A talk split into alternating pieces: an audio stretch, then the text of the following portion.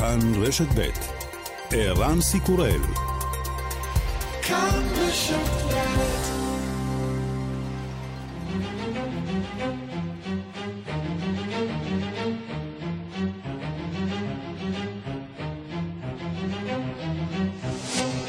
השעה הבינלאומית 9 בפברואר 2021 והיום בעולם.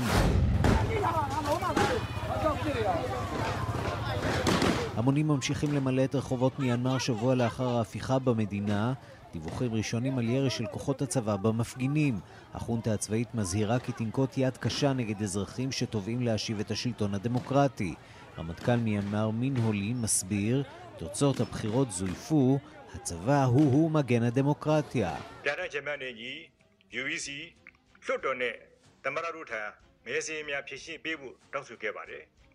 အစဉ်စဉ်တာဝန်ပြက်ကွက်ခဲ့ကြပါတယ် ביקשנו מהפרלמנט ומהנשיא לפתור את הזיופים ברשימות ההצבעה, אבל הם כשלו. הצבא ניסה לשאת ולתת עם הדרג הנבחר עד הרגע האחרון. הרשויות לא נקטו בצעדים האחראיים המתבקשים.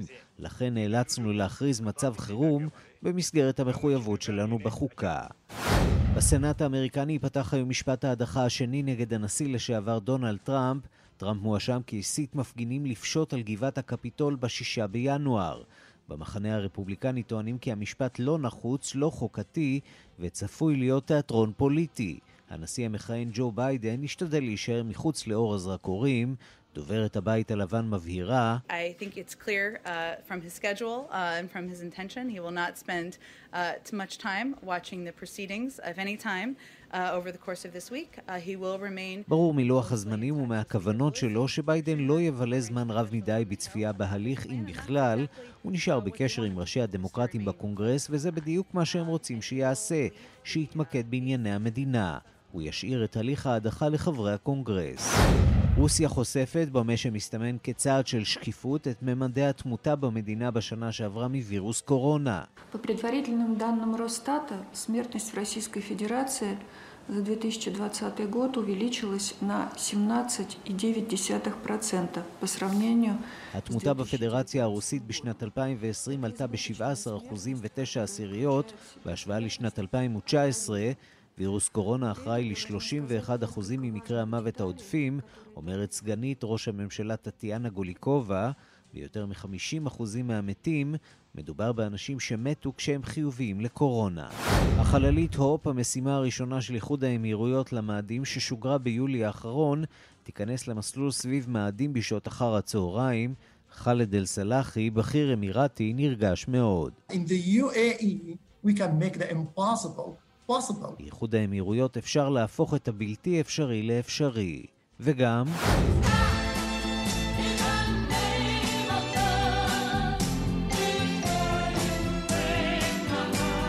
הלכה לעולמה מרי ווילסון מן המייסדות של להקת הסופרימס והיא בת 76.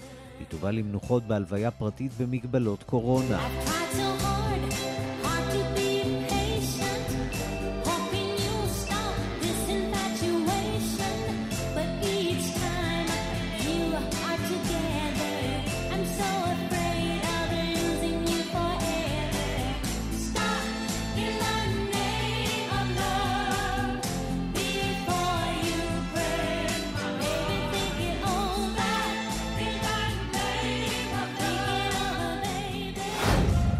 השעה הבינלאומית שעורך זאב שניידר, מפיקה אורית שולץ, בביצוע הטכני רומן סורקין ושמעון דוקרקר, אני רנסי קורל, אנחנו מתחילים.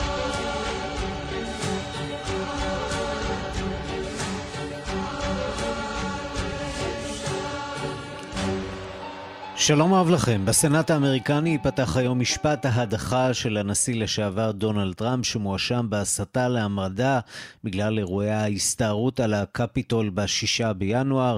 שלום לנתן גוטמן, כתבנו בוושינגטון. שלום ערן. זה יהיה משפט הדחה שונה לחלוטין מהראשון שעבר אה, טראמפ, אבל התוצאה תהיה כנראה זהה. כן, אנחנו יכולים לנחש כבר את השורה התחתונה שתגיע כנראה בשבוע הבא. לא יהיה רוב של 67 סנטורים, שני שלישים להדחתו של אה, אה, דונלד טראמפ אה, בפעם השנייה, להדחתו הסופית בעצם בכלל, ולכן ההחלטה הזאת תיפול. אבל מה שיקרה בימים הקרובים זה בעצם שוב אותו הליך של משפט הדחה, רק שהפעם הכל שונה, קודם כל באמת בגלל העובדה שלא מדובר בנשיא מכהן, זה לא שיש פה um, החלטה הרת גורל שתשנה את פניה של אמריקה, הנשיא כבר הודח על ידי הציבור, עכשיו זהו הליך פורמלי, משפטי, אמ, מוסרי יש שאומרו, אבל אה, לא הליך שישנה הרבה מהבחינה הזאת. מעבר לכך, הדמוקרטים והרפובליקנים שותפים לרצון הזה לעשות את זה כמה שיותר מהר, בעיקר הדמוקרטים, כי הם יודעים שצריך לפנות את הזירה כדי לאפשר לג'ו ביידן להמשיך עם החקיקה, עם התקציב המיוחד שהוא רוצה להעביר למלחמה בקורונה, ולכן זה יהיה הליך די מזורז, אבל בכל זאת מדובר בצעד לא רגיל בהיסטוריה ובפוליטיקה האמריקנית, מדברים שאומר מנהיג הרוב הדמוקרטי בסנאט, סנאטור צ'אק שומר. Tomorrow, the second impeachment trial of Donald J. Trump will commence. Only the fourth trial of a president or former president in American history, and the first trial for any public official that has been impeached twice. For the information of the Senate, the Republican leader and I, in consultation with both the House managers and former President Trump's lawyers, have agreed to a bipartisan resolution to govern the structure and timing of the impending trial. אז שומר מבשר שיש בעצם הבנות בין שני הצדדים על איך מנהלים את הדיון הזה, איך הוא יתנהל, זה ייפתח היום, שעה שמונה לפי שעון ישראל, בדיון מקדמי בעצם, בשאלה האם יש לסנאט סמכות במסגרת החוקה לדון בהדחה של נשיא שאינו בתפקיד כבר. אנחנו יודעים שהיה ניסיון כאשר הדיון הזה עבר לסנאט בפעם הראשונה להפיל את ההדחה על העניין הזה ו-45 סנאטורים רפובליקנים הצביעו בעד, סביר שזה מה שיקרה הפעם אבל כך אנחנו נבלה את היום הראשון ואחרי שההצעה הזאת תיפול ייפתח מחר המשפט עצמו, קוראים לזה משפט, הסנאטורים הם המושבעים והתובעים הם הדמוקרטים מבית הנבחרים שאישרו את כתב ההדחה בחודש לפני ההצבעה. הבעיה העיקרית היא שכל המשפט הזה נראה במידה רבה כסוג של רדיפה פוליטית של נשיא חדש שנכנס לתפקידו כנגד קודמו, ניסיון אולי להכפיש או לבטל את הסיכוי שהוא יתמודד נגדו בבחירות הבאות. עד כמה ג'ו ביידן מעורב בתוך הסיפור הזה? אז זה בדיוק העניין, כי ג'ו ביידן הוא במצב רגיש בנושא הזה. כמו שציינו, ג'ו ביידן, יש לו דברים אחרים על הראש. הנקמה בדונלד טראמפ היא לא העניין הראשון שלו, הוא נקם בו כבר בקלפי.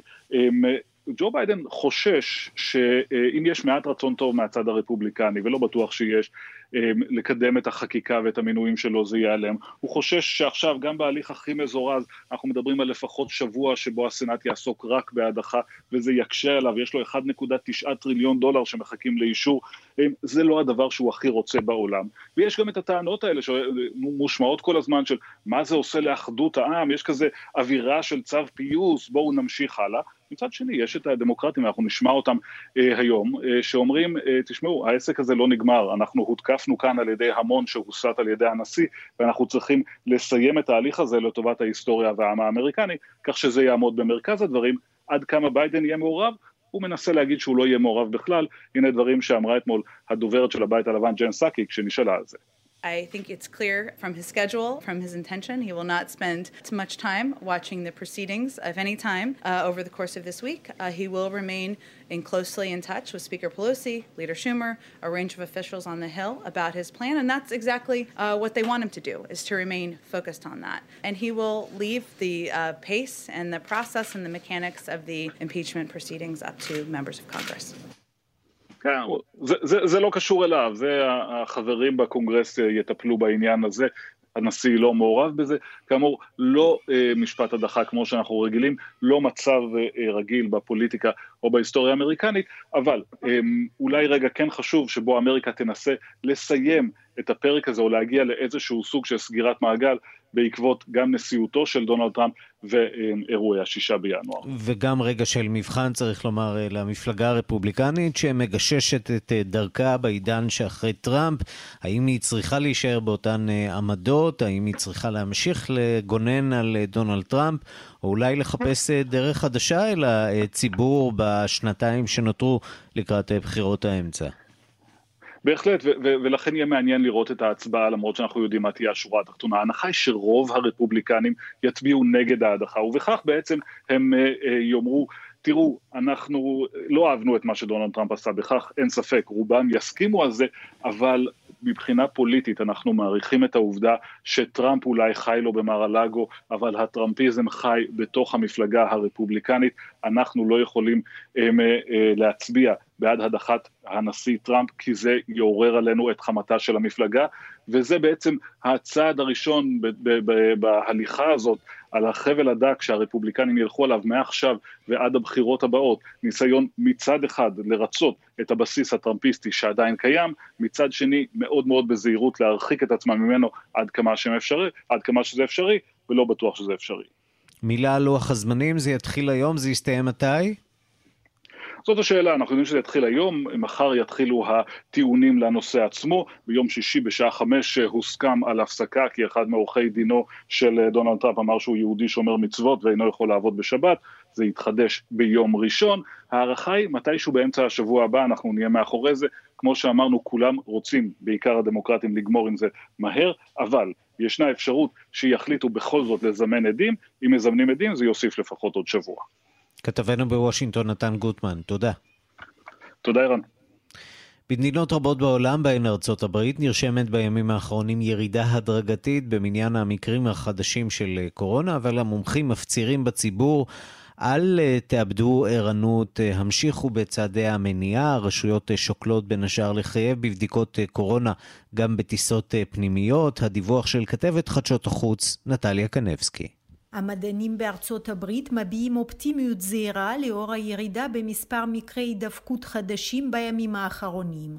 חייבים להמשיך במסע חיסונים נמרץ, הם טוענים, אף שהזן הבריטי המכונה B117 כבר הפך לנגיף דומיננטי בכמה מהמדינות בארצות הברית. The vaccines that we're currently distributing right now are quite effective against that particular variant. Less so against the South African, the 351, but hopefully we will get the virus under much better control by the time there's any indication that... החיסונים שאנו מחלקים כעת יעילים נגד הזן הבריטי, הם פחות יעילים נגד הזן הדרום אפריקני המכונה 351, אך יש לקוות שתהיה לנו שליטה טובה הרבה יותר על הנגיף כאשר המוטציה הזאת עלולה להפוך לדומיננטית אצלנו.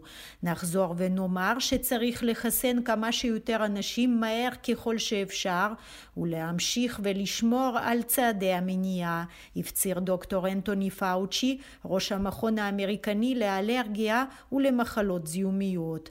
הוא הזכיר שהנגיף שעדיין בולט בארצות הברית הוא הנגיף המקורי, שנגדו החיסונים הקיימים הראו יעילות של כ-95%. על רקע ההשעיה בדרום אפריקה של השימוש בחיסון של חברת אסטרזניקה שפותח באוניברסיטת אוקספורד, ארגון הבריאות העולמי מזכיר, ההחלטה הזאת מבוססת על ניסוי קליני מוגבל מאוד שהשתתפו בו אנשים צעירים ובריאים שלא פיתחו צורה קשה של קוביד-19. המומחים סבורים שהחיסון של אסטרזניקה יהיה יעיל נגד צורה קשה של המחלה הנגרמת על ידי הזן הדרום אפריקני של הנגיף. הניסויים הקליניים הצפויים בימים הקרובים אמורים להבהיר את העניין. We need as many good vaccines, safe and efficacious vaccines as possible. China has several vaccines under development, and we are speaking with all of them. And um, we are also looking at the dossiers for Sinopharm and, and Sinovac. And the team is in China, as Dr. Simao mentioned. And we've also heard from them that they would be willing to discuss. דרושים לנו כמה שיותר חיסונים טובים, בטוחים ויעילים, טענה דוקטור סומיה סוואמינתן, המדענית הראשית בארגון הבריאות העולמי. לדבריה, סין מפתחת כעת מספר חיסונים, והארגון מנהל שיחות עם בייג'ין בעניין הזה. צוות הארגון נמצא בסין כדי לנהל את המשא ומתן גם עם חברות סינופארם וסינובק. הצד הסיני, לדבריה, גם הביע נכונות לדון עם נציגי תוכנית קובקס לחלוקה שוויונית של החיסונים בעולם, על האפשרות לספק לתוכנית הזאת עשרה מיליון מנות חיסון בחודשים הקרובים. צוות המומחים של ארגון הבריאות העולמי שחוקר בסין את מקורותיו של נגיף קורונה החדש הודיע במסיבת העיתונאים היום שלא מצא שום עדות להתפרצותו של הנגיף לפני דצמבר 2019. אין להצביע על חיה מסוימת כאחראית להידבקות, טענו חברי המשלחת. הם גם הדגישו שהתיאוריה שלפיה הנגיף דלף ממעבדה בווהאן נראית להם לא סבירה. ונסיים באיחוד האירופי שחתם על העסקה השנייה עם ענקית התרופות האמריקנית פייזר למשלוח 300 מיליון מנות חיסון למדינות החברות. מנהיג האופוזיציה ברוסיה, אלכסיי נבלני, מוביל למתיחות אה, דיפלומטית בין רוסיה לכמה מדינות באיחוד האירופי, שגרמה בימים האחרונים גם לגירוש הדדי של דיפלומטים. שלום לכתבנו במזרח אירופה, ניסן צור. שלום ערן. אז מי מגרש את מי? אז זה התחיל אה, בגירוש של אה, שלושה דיפלומטים, אה, אחד מגרמניה, אחד מפולין, אחד משוודיה, ממוסקבה, השלטונות הרוסיים, הקרמלין הודיע שהחליט לגרש את שלושת הדיפלומטים הזרים האלו מגרמניה, פולין ושוודיה. אה, לאחר שלטענת משרד החוץ הרוסי השלושה האלו לקחו חלק בהפגנה בלתי חוקית שהתקיימה בתאריך 23 בינואר אה, לפי הודעת משרד החוץ הרוסי בצעד שאינו מתיישב עם אה, מעמדם הדיפלומטי. באותו יום ב-23 בינואר התקיימה הפגנה גדולה בכמה ערים גדולות ברוסיה לתמיכה באלכסיי נבלני כך שמדובר כמובן באחת ההפגנות האלו ההודעה הזו על גירוש הדיפלומטים הזרים הגיעה אה, די בהפתעה לא רק לשלוש המדינות האלו, אלא בכלל לאיחוד האירופי, כי ממש שעות ספורות לפני ההודעה הזו של משרד החוץ הרוסי, נפגש שר החוץ הרוסי אה, סרגי לברוב עם האחראי על מדיניות החוץ של האיחוד האירופי, ג'וזף אה, בורל. השניים נפגשו במוסקבה ולא עלה ביניהם במהלך השיחות שום רמז לצעד הרוסי הזה שמתקרב. ובשלוש המדינות האלו שהדיפלומטים שלהם גורשו, גרמניה, פולין ושוודיה, גינו כמובן בתקיפות את ההודעה הרוסית, כינו אותה אה, לא מוצדקת בשום אופן, ואתמול גם הגיע צעד התגובה של אה, שלוש המדינות האלו, שהודיעו שהן מגרשות בתגובה דיפלומטים אה, רוסים משטחם. דוברת משרד החוץ במוסקבה, מריה זכרובה, כינתה את ההחלטה של שלוש המדינות האלו לגרש דיפלומטים רוסים לא מוצדקת, לא ידידותית, והמשך של סדרת הפעולות שנוקט המערב כנגד אה, רוסיה, אה, פעולות שאנו מחשיבים כהתערבות בעניינינו הפנימיים. וצריך לציין גם שבפולין הודיע משרד החוץ כי ההחלטה לגרש את הדיפלומט הרוסי היא בהתאם למדיניות התגובה של מידה כנגד אה, מידה ומדובר בצעד מתואם עם גרמניה ושוודיה וההוכחה לכך שבאמת היה צעד מתואם זה שההודעה על גירוש הדיפלומטים הרוסים הופיעה אתמול בחש... בחשבונות הטוויטר של משרדי החוץ של גרמניה, פולין ושוודיה ממש כמעט באותה דקה כך שהמהלך הזה היה מתוכנן בין, מתואם בין שלוש המדינות. כן, והמשבר הדיפלומטי הזה הוא לא הראשון שנגרם מאז אה, מעצרו של אה, נבלני, קדמה לזה גם אה, מתיחות בין רוסיה לארצות הברית סביב אותו נושא. כן, המעצר של נבלני, שנזכיר רק חזר מברלין בסוף חודש ינואר לרוסיה אחרי שניצל שם או טופל בעקבות ניסיון ההרעלה אה, אז אה, לאחר מעצרו ברוסיה הברית מחלקת המדינה גם פרסמה הודעה שבה היא דרשה מהשלטונות במוסקבה לשחרר את נבלני גם לעצור את האלימות כלפי המפגינים נגד נבלני. ובתגובה הודיע משרד החוץ הרוסי כי מדובר בהתערבות לא מקובלת בענייניה הפנימיים של רוסיה כך שהיחסים גם בין הברית לרוסיה סביב הנושא הזה מתחממים אה, ואם כל זה לא מספיק אז רוסיה הודיעה אתמול כי היא מגרשת גם דיפלומט אלבני משטחה אה, וגם הצעד הזה מגיע אחרי שאלבניה הודיעה אה, לפני מספר ימים שהיא מגרשת דיפלומט רוסי מטיראנה בעקבות הפרה של חוקי הקורונה לטענת השלטונות שם הוא הפר את חוקי הקורונה אז גם בין רוסיה לאלבניה מגרשים אחד את הדיפלומטים של השני. הזירה מתחממת. ניסן צור, כתבנו במזרח אירופה, תודה. מיד אה, נהיה אה, ברוסיה עם נתונים אה, סטטיסטיים רשמיים בנוגע לקורונה. שם מתברר שמניין המתים במדינה כתוצאה מנגיף קורונה גבוה משמעותית מכפי שנטען קודם לכן. אנחנו אומרים שלום ליאיר נבות, עיתונאי ופרשן לענייני רוסיה, כתבנו במוסקבה לשעבר. שלום לך. שלום ערן. נתחיל אולי באמת עם הנושא שאיתו סיימנו את השיחה עם ניסן צור, היחסים בין רוסיה למדינות המערב. טוב, יש עכשיו נשיא חדש בבית הלבן. מצד שני, יש כמובן את כל סוגיית נבלני שגורמת להתלקחות. מה מדיניות החוץ של רוסיה כלפי ביידן? מה מנסה רוסיה להשיג במהלכים הראשונים שלה? כן, אז קודם כל צריך לומר, ערן, שעבור אה, מוסקבה ביידן הוא כמובן דמות מוכרת, ביידן הוא דמות אה, מוכרת אה, היטב, עוד מתקופת ממשלו של אובמה, והקו הניצי שבו הוא נקט כנגד רוסיה, הוא היה אחד מאלה שעיצבו את הסנקציות החריפות נגד רוסיה בעקבות סיפוח חצי האי כך שהרוסים בהחלט יודעים למה לצפות מהנשיא ביידן ולכן מהבחינה הזאת הם לפחות לא יהיו מופתעים כמו שהיו עלולים להיות מופתעים מהנשיא טראמפ שהיה מאוד מאוד אה, לא צפוי. אה, יחד עם זאת כמובן שלאור האירועים בתוך רוסיה ולאור מה שמתרחש בסוגיית אלכסיי נבלני, רוסיה בעצם כרגע מתעמתת בכמה חזיתות, גם מול הממשל האמריקני בעניין הזה, וגם מול מדינות האיחוד האירופי. אנחנו שומעים ממש ביממה האחרונה צעדים וצעדי נגד של רוסיה נגד מדינות באיחוד האירופי.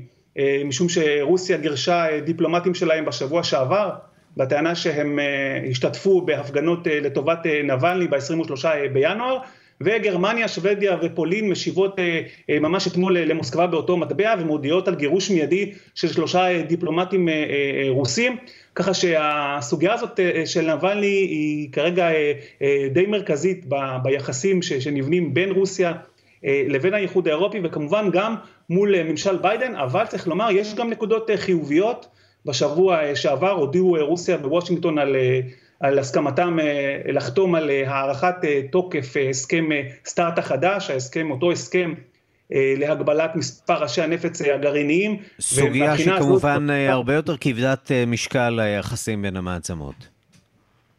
נכון, כמובן, זו נקודה חשובה, אבל אה, קשה להאמין שהסוגיה הזאת אה, לבדה תוציא את היחסים בין אה, מוסקבה לוושינגטון לדרך חדשה, ולו משום הפערים הגדולים בין הצדדים בשלל סוגיות והחשדנות הרבה צריך לומר שיש בין הנשיא פוטין לבין הנשיא ביידן, יש אפילו סוג של הייתי אומר כמעט טינה אישית בין פוטין לנשיא ביידן, טינה שמאוד מזכירה את יחסו למזכירת המדינה לשעבר הילרי קלינטון, לכן צריך כמובן כמובן אה, להמתין ולראות ולזכור שישנן גם סוגיות שבהן הצדדים יכולים לשתף פעולה למשל אה, הדיון על אה, חזרה אפשרית להסכם הגרעין באיראן רוסיה חתומה על ההסכם הזה היא נטלה בו חלק פעיל וסייעה חלק מאותן צנטרפוגות ואורניום מועשר הועבר לרוסיה ולכן יש סוגיות שבהחלט הצדדים יוכלו לשתף גם פעולה. בואו נדבר על תמונת המצב מבחינת הקורונה, מספרים שנחשפים היום. הם חמורים מאוד, מעידים על יותר מ-20% עלייה בתמותה ברוסיה, ככל הנראה בגלל הקורונה. כן, נכון, אלה בעצם נתונים שמפרסם אה, אתמול, מפרסמת הסוכנות המרכזית, הרשות הממלכתית הרוסית אה, אה, לסטטיסטיקה, שנקראת רוססטאט, והיא בעצם מגלה שהנתונים שפורסמו עד לא מזמן היו בעצם נתונים שאינם נכונים. כפי שציינת, התמותה ב-2020 גדלה ב-18% ביחס ל-2019, ולדעת סגנית ראש הממשלה של רוסיה, יותר מ-30% ממקרי המוות הנוספים הללו בעצם נגרמו אה, בשל אה, נגיף הקורונה, אני אתן קצת מספרים אה, כדי שנבין במה מדובר. למשל בין אפריל לדצמבר 2020 נרשמו יותר מ-86 אלף מיטות כתוצאה מנגיף הקורונה והמספר שדווח בפועל בסוף 2020 על ידי רוסיה, על ארגון הבריאות העולמי איראן, עמד על 57 אלף מקרי מוות. סביר מאוד להניח שהמספר הוא אה, אפילו יותר גבוה מ-86 אלף אה, באותה תקופה, מה שכמובן אה, מזניק את מספרי המתים ברוסיה למספרים גבוהים משמעותית. המספר הרשמי כרגע של מתי הקורונה ברוסיה עומד על מעט יותר מ-77 אלף. אבל סביר להניח שהמספר האמיתי כפי שאנחנו רואים לפי הנתונים המתעדכנים הוא גבוה משמעותית והסיבה אה, לפער בנתונים האלה על פי הרוסים היא איננה בהכרח אה, רצון לתת למידע במובן להטעות אלא פשוט שיטות, שיטות ספירה שונות ושוני באופן שבו סופרים אנשים שמתו, חלו בקורונה, חיו לפני כן חולים במחלות אחרות. בכל מקרה התמונה היא כמובן תמונה עגומה מאוד והיא כמובן רעה מאוד מבחינתם של אזרחי רוסיה שאולי יכולים להתנחם בחיסון הרוסי שמתגלה כחיסון יעיל. כן, כנראה שיחלפו עוד כמה שנים עד שנדע באמת כמה אנשים אה, מתו מנגיף אה, קורונה, והמספרים כנראה גבוהים הרבה יותר אה, מכפי שאנחנו יודעים לדווח כרגע. יאיר נבות, כתבנו במוסקבה לשעבר, עיתונאי ופרשן לענייני רוסיה, תודה. תודה רבה. בשבוע שעבר כוננו ישראל וקוסובו קשרים דיפלומטיים, היחסים בין המדינות, אה, המדינה האירופית המוסלמית לישראל לגמרי לא מובנים מעליהם. סרביה ממשיכה לראות בקוסובו חלק בלתי נפרד משטחה הריבוני, לפיכך כמובן עולה השאלה מה ההבדל בין הכרה הישראלית בקוסובו להכרה של מדינות אה, אחרות בפלסטין, שישראל מתנגדת אליה כמובן, קוסובו כבר נערכת אה, לפתוח שגרירות בירושלים, אבל עומדת תחת אה, מתקפה מצד המעצמה האזורית טורקיה, שמאיימת לנתק עם קוסובו את קשריה הדיפלומטיים אם היא תעשה זאת. כתבנו גלעד שדה, מבקר קבוע במדינה הצעירה, מביא תמונה מהרפובליקה ומהמיעוט הסרבי במדינה שמזועזע מהחלטת ישראל להכיר בקוסובו.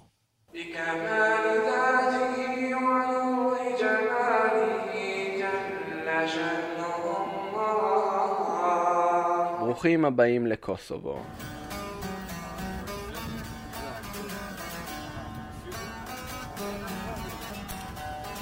כמעט בכל יום קיץ יושב לו אלבני זקן בכניסה למדרחוב של פרישטינה הבירה ומנגן על צ'יפרי, אבל שהשלווה יחסית לא תטעה אתכם. קוסובו יושבת על חבית אבק שרפה מתמדת, קצת כמו ישראל. היא נולדה מתוך המלחמות, כי ירושלים של הסרבים היא נחשבת במשך שנים ערש הלאומיות הסרבית, לצד היותה ביתה של קהילה מוסלמית אלבנית גדולה. האסלאם הוא שריד היסטורי מן השלטון העות'מאני. ב-1995 ניסו בדלני החבל להשיג עצמאות. הניסיון נתקל בכוח הזרוע של סלובודן מילושוביץ ובתיאור אתני. כוח נאט"ו התערב, והעניק לקוסובו כוח ומעמד. זאת בניגוד לחוק הבינלאומי ולכל מחאותיה של סרביה והפטרונית רוסיה. קוסובו הקטנה הפכה עכשיו לזירת קרב בין מעצמות. ב-2008 הכריזה על עצמאותה וזכתה להכרה מיידית של ארצות הברית ורבות ממדינות המערב. במשך שנים סירבה ישראל להכיר בעצמאות קוסובו משום שלא רצתה שמדינות אחרות יכירו בריבונות הפלסטינית. את כל זה שינה הנשיא הקודם דונלד טראמפ. על פי ההסכם המוזר שנחתם בשנה שעברה, סרביה תסכים למידה מצומצמת של נורמליזציה עם קוסובו. ארצות הברית תפתח לסרביה את הדלת לאירופה, קוסובו תקבל מתנה אחרת. הכרה ישראלית. ישראל תקבל שגרירות של מדינה מוסלמית בירושלים. kemi hapur një kapitull të ri të bashkëpunimit dhe të fuqizimit të shtetësisë Kosovës. זהו יום חשוב לקוסובו, אומר עבדולה חוטי, ראש ממשלת קוסובו, במעמד כינון היחסים הדיפלומטיים עם ישראל. זוהי נגזרת של ההסכם בוושינגטון. פרצנו את מצור ההכרה בקוסובו. ההכרה הישראלית בקוסובו מוכיחה בבירור את מידת השפעתו וחשיבותו של הסכם הארבעה בספטמבר. למרות הביקורת מבית על ההכרה במדינה היהודית, היחסים עם העם היהודי תמיד היו חמים. Në emër qeverisë unë sot kam bërë ndërimet. Unë jam krenar që si popull, si shqiptar, gjatë periudhës më të vështirë të luftës dytë botërore, kanë gjetur strehim plot פייסטאר të këtij komuniteti në Kosovë dhe në, në Shqipëri. אני גאה שהאומה שלנו בתקופה הקשה ביותר של מלחמת העולם השנייה נתנה מחסה לרבים מפני הקהילה בקוסובו ובאלבניה.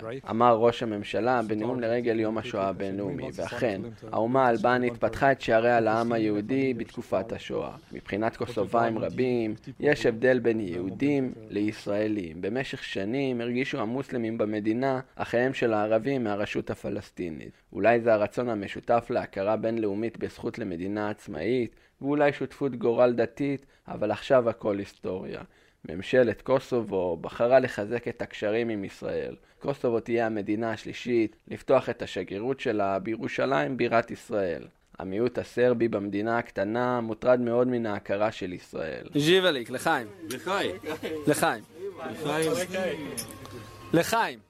ז'יבלי. הסרבים של קוסובו לומדים להגיד לחיים ומשקים אותי בראקי, המשקה האלכוהולי של הבלקן. ספק אם בביקור הבא שלי, קבלת הפנים תהיה זהה. During the history, uh, we didn't have any kind of dispute or the problems between Serbian and uh, Jewish population. לאורך ההיסטוריה, הסרבים והיהודים תמיד היו חברים. זהו אלכסנדר סטוירנוביץ', סרבי מצפון קוסובו ויושב הראש של העמותה לפיתוח קהילתי במיטרוביצה הסרבית. Our natural relations, they have been very good. During Second World War, also more than million people, Serbs, there die in the in the battle against uh, fascism. We had a very a huge understanding for the suffer of the Jewish people. מעולם לא היו בינינו סכסוכים. הקשר הטבעי שלנו הוא מעולה. במלחמת העולם השנייה למעלה ממיליון סרבים נהרגו בקרב נגד הפשיזם.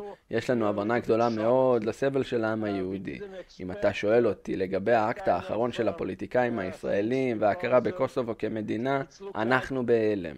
לא תיארנו לעצמנו שזה יכול להיות. נראה שהחברים ההיסטוריים שלנו ברגעים ההיסטוריים האלה לא מבינים את המעמד שלנו בשטח, ואנחנו שואלים אתכם למה ישראל עושה את זה. אם יש מישהו שמבין מה אנחנו עוברים, את הכאב והסבל של חיים בצל האסלאם הרדיקלי, אלו דווקא היהודים בישראל. I, I must say just the facts. last uh, 1,500 years, Serbs they are present on the in the area of the Balkans, area of uh, first Serbian country is a form in the area of the southern Serbia, part of Montenegro and Kosovo. ב-1500 השנים האחרונות הסרבים חיים פה. הנוכחות הסרבית בבלקן היא היסטורית. המדינה הסרבית הראשונה הוקמה בחבל הארץ שכולל את דרום סרביה, חלק ממונטנגרו ובקוסובו. הסמלים שלנו, ההיסטוריה שלנו, הכנסיות שלנו הם כאן. את מה שאתם מרגישים כלפי ירושלים, אנחנו מרגישים כלפי קוסובו. התושבים הסרבים של קוסובו חשים היום מבודדים. הם דורשים מהקהילה הבינלאומית ומישראל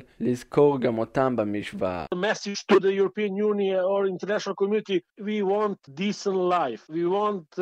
Respect of the human rights. We want to this Kosovo institution respect us and include us. הייתי רוצה להגיד לאיחוד האירופי ולקהילה הבינלאומית שאנחנו רוצים חיים טובים, שלווים. אנחנו רוצים שיכבדו את זכויות האדם שלנו, אנחנו רוצים שהרשויות בקוסובו יכבדו אותנו. יכללו אותנו בחיים בקוסובו, עכשיו אנחנו מבודדים והמצב שלנו לא טוב. אנחנו נמצאים בקרב על החיים שלנו ועל ההישרדות שלנו במרחב הזה. Even this political act of recognition of uh, the official Israel, I hope our friendship we will uh, survive and we will continue אני מקווה שהקשר ההיסטורי שלנו ישרוד ושנמשיך את הקשרים הטובים שהיו לנו עד כה. דווקא עכשיו אנחנו צריכים לחזק את הקשרים בינינו. אבל השינוי בלתי נמנע ויועיל גם לסרביה. אחרי שנים שהמדינה נחשבת לכבשה השחורה של אירופה, עכשיו היא מתחילה להשלים עם המציאות. קולות קיצוניים ברחובות סרביה עדיין קיימים, אבל זה כבר מחזה יותר נדיר. קוסובו מצידה נאלצת להתמודד עם אתגרים אחרים בעקבות ההסכם. ארדואן כבר דאג להתערב וטורקיה גינתה את המהלך. לא את ההכרה בקוסובו, אלא את ההכרזה על פתיחת השגרירות בירושלים. קוסובו, ששוכנת בלב הבלקן ובכלל גובלת בצפון מקדוניה, סרביה, מונטנגרו והאחות הגדולה אלבניה, נהנית או סובלת, תלוי את מי שואלים, מחסות טורקית נרחבת. ארדואן, שמצטייר כמי שמעוניין להחיות את האימפריה העות'מאנית, הרגיש במשך שנים שליט קוסובו הבלתי רשמי. ההכרה של קוסובו בישראל והשגרירות בירושלים מבהירה לסולטן מאנקרה כי כהונתו כפטרונם של המוסלמים בבלקן הגיעה לסיומה. גלעד שדה, מזרח אירופה. השעה הבינלאומית, אנחנו ל start-up nation של המזרח התיכון, לא, לא לישראל, אלא לאיחוד האמירויות, start-up nation 2 אם תרצו. האם האמירויות תעשה הערב היסטוריה בחלל? שעות ספורות נותרו לרגע האמת של הגשושית התקווה, שאמורה להגיע למאדים אחרי מסע של כמה חודשים. זוהי הגשושית הערבית הראשונה. שלום לכתבנו לענייני ערבים רועי קייס. שלום ערן. מה אנחנו צפויים לראות? Uh, תראה, קודם כל אנחנו צפויים לראות uh, שידורים חיים בערוצי הטלוויזיה של איחוד האמירויות. אנחנו כבר יכולים לראות, יש תכונה רבה שם. והעיניים של כולם נשואות לראות האם הגשושית תצליח להיכנס לאורביט, למסלול של מאדים. צריך לומר, לא כל יום באמת כזה דבר קורה בעולם הערבי. האמירויות מתיימרת להיות המדינה הערבית הראשונה אה, שמגיעה למאדים, והאמירויות כבר דיברנו כאן אה, אה, ובעוד הזדמנויות על, באמת על השאיפות שלה, לנסות באמת למתג את עצמה כמדינה המתקדמת, זאת פעלת תוכנית החלל הגרנדיוזית. זה אמור לקרות בשעות אחר הצהריים, לפני השעה 6 הון ישראל, שעה 8 באיחוד האמירויות. אה, הגשושית אה, התקווה, היא נקראת הופ, אה, שוגרה לחלל ביולי האחרון מיפן, והיא באמת אמורה להיכנס לאורביט של הכוכב האדום, לא לנחות עליו. היא עשתה באמת מסע ארוך שבמהלכו חצתה מרחק של כמעט 500 מיליון קילומטרים. וזהו באמת רגע מרגש ומכונן בעבור תוכנית החלל של האמירויות, שכן התוכנית הזאת התחילה לפני כמה שנים טובות, ב-2014. מ-2014 למעשה עובדים על הגשושית, שהיא למעשה ספינת הדגל של תוכנית החלל של האמירויות. האמירויות, נזכיר, כבר הצליחה לשלוח אסטרונאוט לחלל, ובהחלט הערוצים שם מסקרים מקרוב את הציפייה uh, בדובאי ובאבו דאבי לקראת הרגע הזה. בואו נשמע את הדיווח של כתב הערוץ אל-ראד בדובאי, הנה. استعدادات لهذه المهمة تجري على قدم وساق منذ אייam הונה פי... כן, אז זה הכתב של הערוץ אל-ראד בדובאי, אה, שאומר ההכנות למשימה הזאת של הגשושית נעשות ביתר שאת אה, בדובאי ובאמירויות בכלל. כולם מחכים לרגע ההיסטורי הזה. יהיה אירוע מרכזי בדובאי לרגל הגעת הגשושית למאדים, כמובן אה, תוך, אה, אה, תוך כיבוד ההנחיות של הקורונה, כי גם שם כאמור המצב לא כל כך מזהיר, אבל mm-hmm. אין ספק שבאמת באמירויות מנסים להראות ברגע הזה את העוצמה שלהם, העוצמה המדעית לעומת מדינות אחרות באזור. צריך לומר, אם האמירויות תצליח, היא תהיה למעשה המדינה החמישית ברחבי העולם שמצליחה להשלים משימה כזאת במאדים. Uh, ורק נזכיר שהאמירויות גם מתכננת uh, בעוד מאה שנה להקים איזושהי התיישבות uh, על מאדים, על הכוכב האדום, יש באמת הרבה שאיפות. ואם דיברנו על שאיפות, אז הבד... הבן אדם שעומד מאחורי השאיפות הגרנדיוזית האלה הוא השליט של דובאי, מוחמד בן ראשד, שאתמול שלח לאומה מסר מוקלט לרגל ה... הרגעים המכריעים של ההגעה של הגשושית למאדים.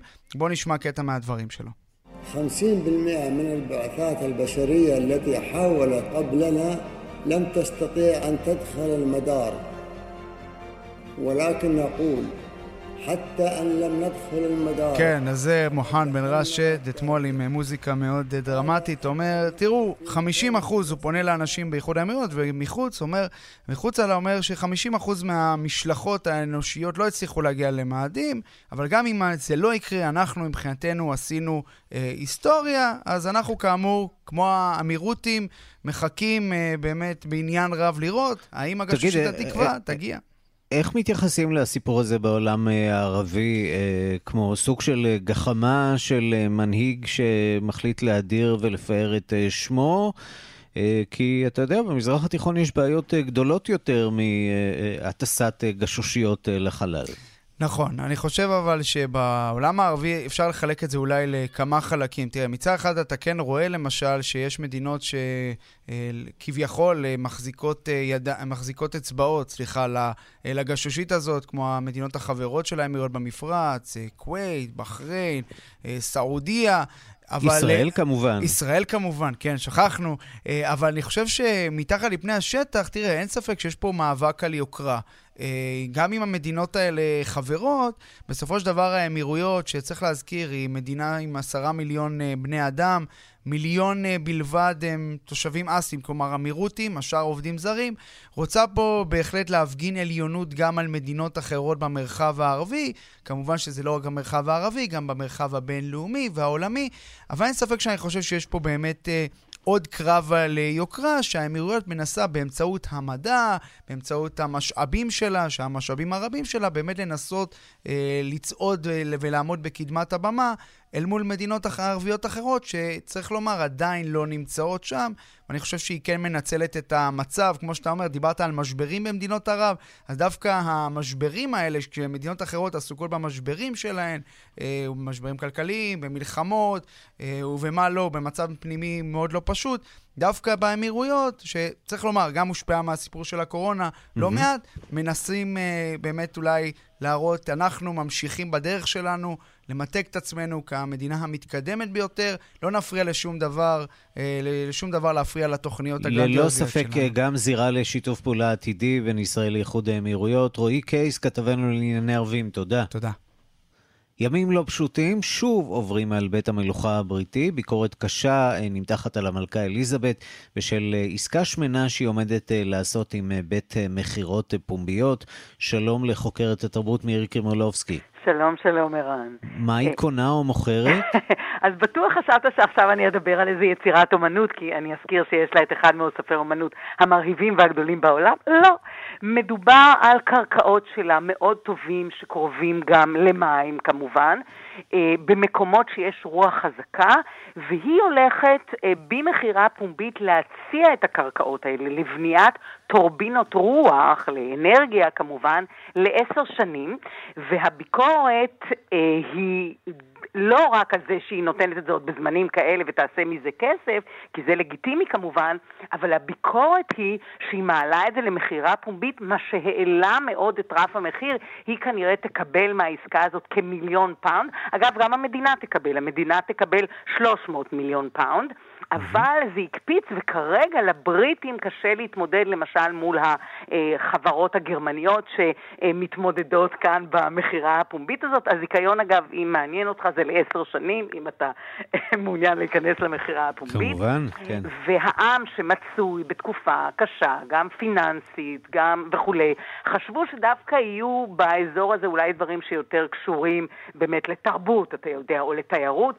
זה לא הולך לקרות. כמובן, יש גם ביקורת של הירוקים. הירוקים על הטורבינות האלה, בכל מקום יש התנגדות של הירוקים, והעצב הנוסף הוא שגם אה, הנסיך פיליפ אה, לא נמצא במצב טוב. אני אזכיר שביוני צריכים היו, צריכים, מתכננים לעשות לו יום הולדת גדול, נפלא, הוא יהיה בן מאה. Mm-hmm. הוא האמין שאולי הוא יזכה גם לחגוג את זה ביפן, ביוון, סליחה, אני אזכיר שהוא כמובן אה, בנו של אה, נסיך יוון, והוא נולד גם ביוון, והעצב הגדול הוא על כך שממשלת יוון הודיעה שהארמון שלהם, שכמובן כאשר הם גורשו, אני אזכיר שהם גורשו בתקופות של המלחמות, גם ב-1917, אחר כך, אה, אחרי 1917, הם חזרו בשנת 1920, אה, ולכן הילד נולד ב-1921, זאת אומרת, הוא חי שם רק כתינוק. בכל זאת, הבית הזה הוא הבית שלו, הולאם על ידי הממשלה. וברוח הדברים, לא ברור איך היוונים יעשו את זה, כי מצבם הכלכלי קשה, הולכים להרוס את הארמון ולבנות שם חמש קומות של ספא ואזור תיירות. אפרופו מה שדיברנו קודם, והוא כמובן מאוד אה, עצוב, למרות שהרכוש הזה הולאם, הוא כבר לא שלו, אבל החשיבה הזאת שהארמון, במקום להיות מוזיאון או משהו בדומה לזה, עם כל ההיסטוריה המעניינת, כן, אביו, נסיך יוון, היה איש נפלא, אימא שלו הצילה יהודים בשואה, מדובר על משפחה נהדרת, עצוב לו מאוד, בטח בשנת המאה, בשנת המאה שלו, שהמקום הזה הולך להפוך לספא. אגב, הם צריכים לאסוף סכום מאוד מאוד גדול, מדובר כמובן על מיליונים בשביל אה, לבנות את המקום הזה, אבל אה, הממשלה כן, מאמינה... כן, משפחת המלוכה ש... כמובן אה, הרבה מאוד אה, תככים, אבל גם לא מעט אה, כסף. אה, מירי קרימולובסקי, תודה. נכון, תודה לך, ערן, להתראות.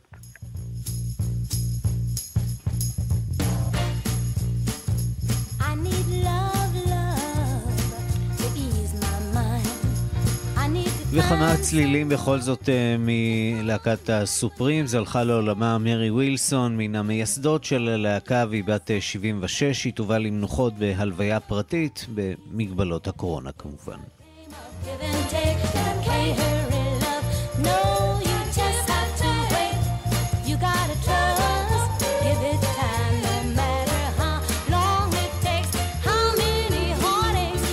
ועד כאן השעה הבינלאומית, מהדורת יום שלישי שערך זאב שניידר, המפיקה אורית שולץ, הטכנאים רומן סורקין ושמעון דוקרקר, אני רנסי קורל, מיד אחרינו רגעי קסם עם גדי לבנה.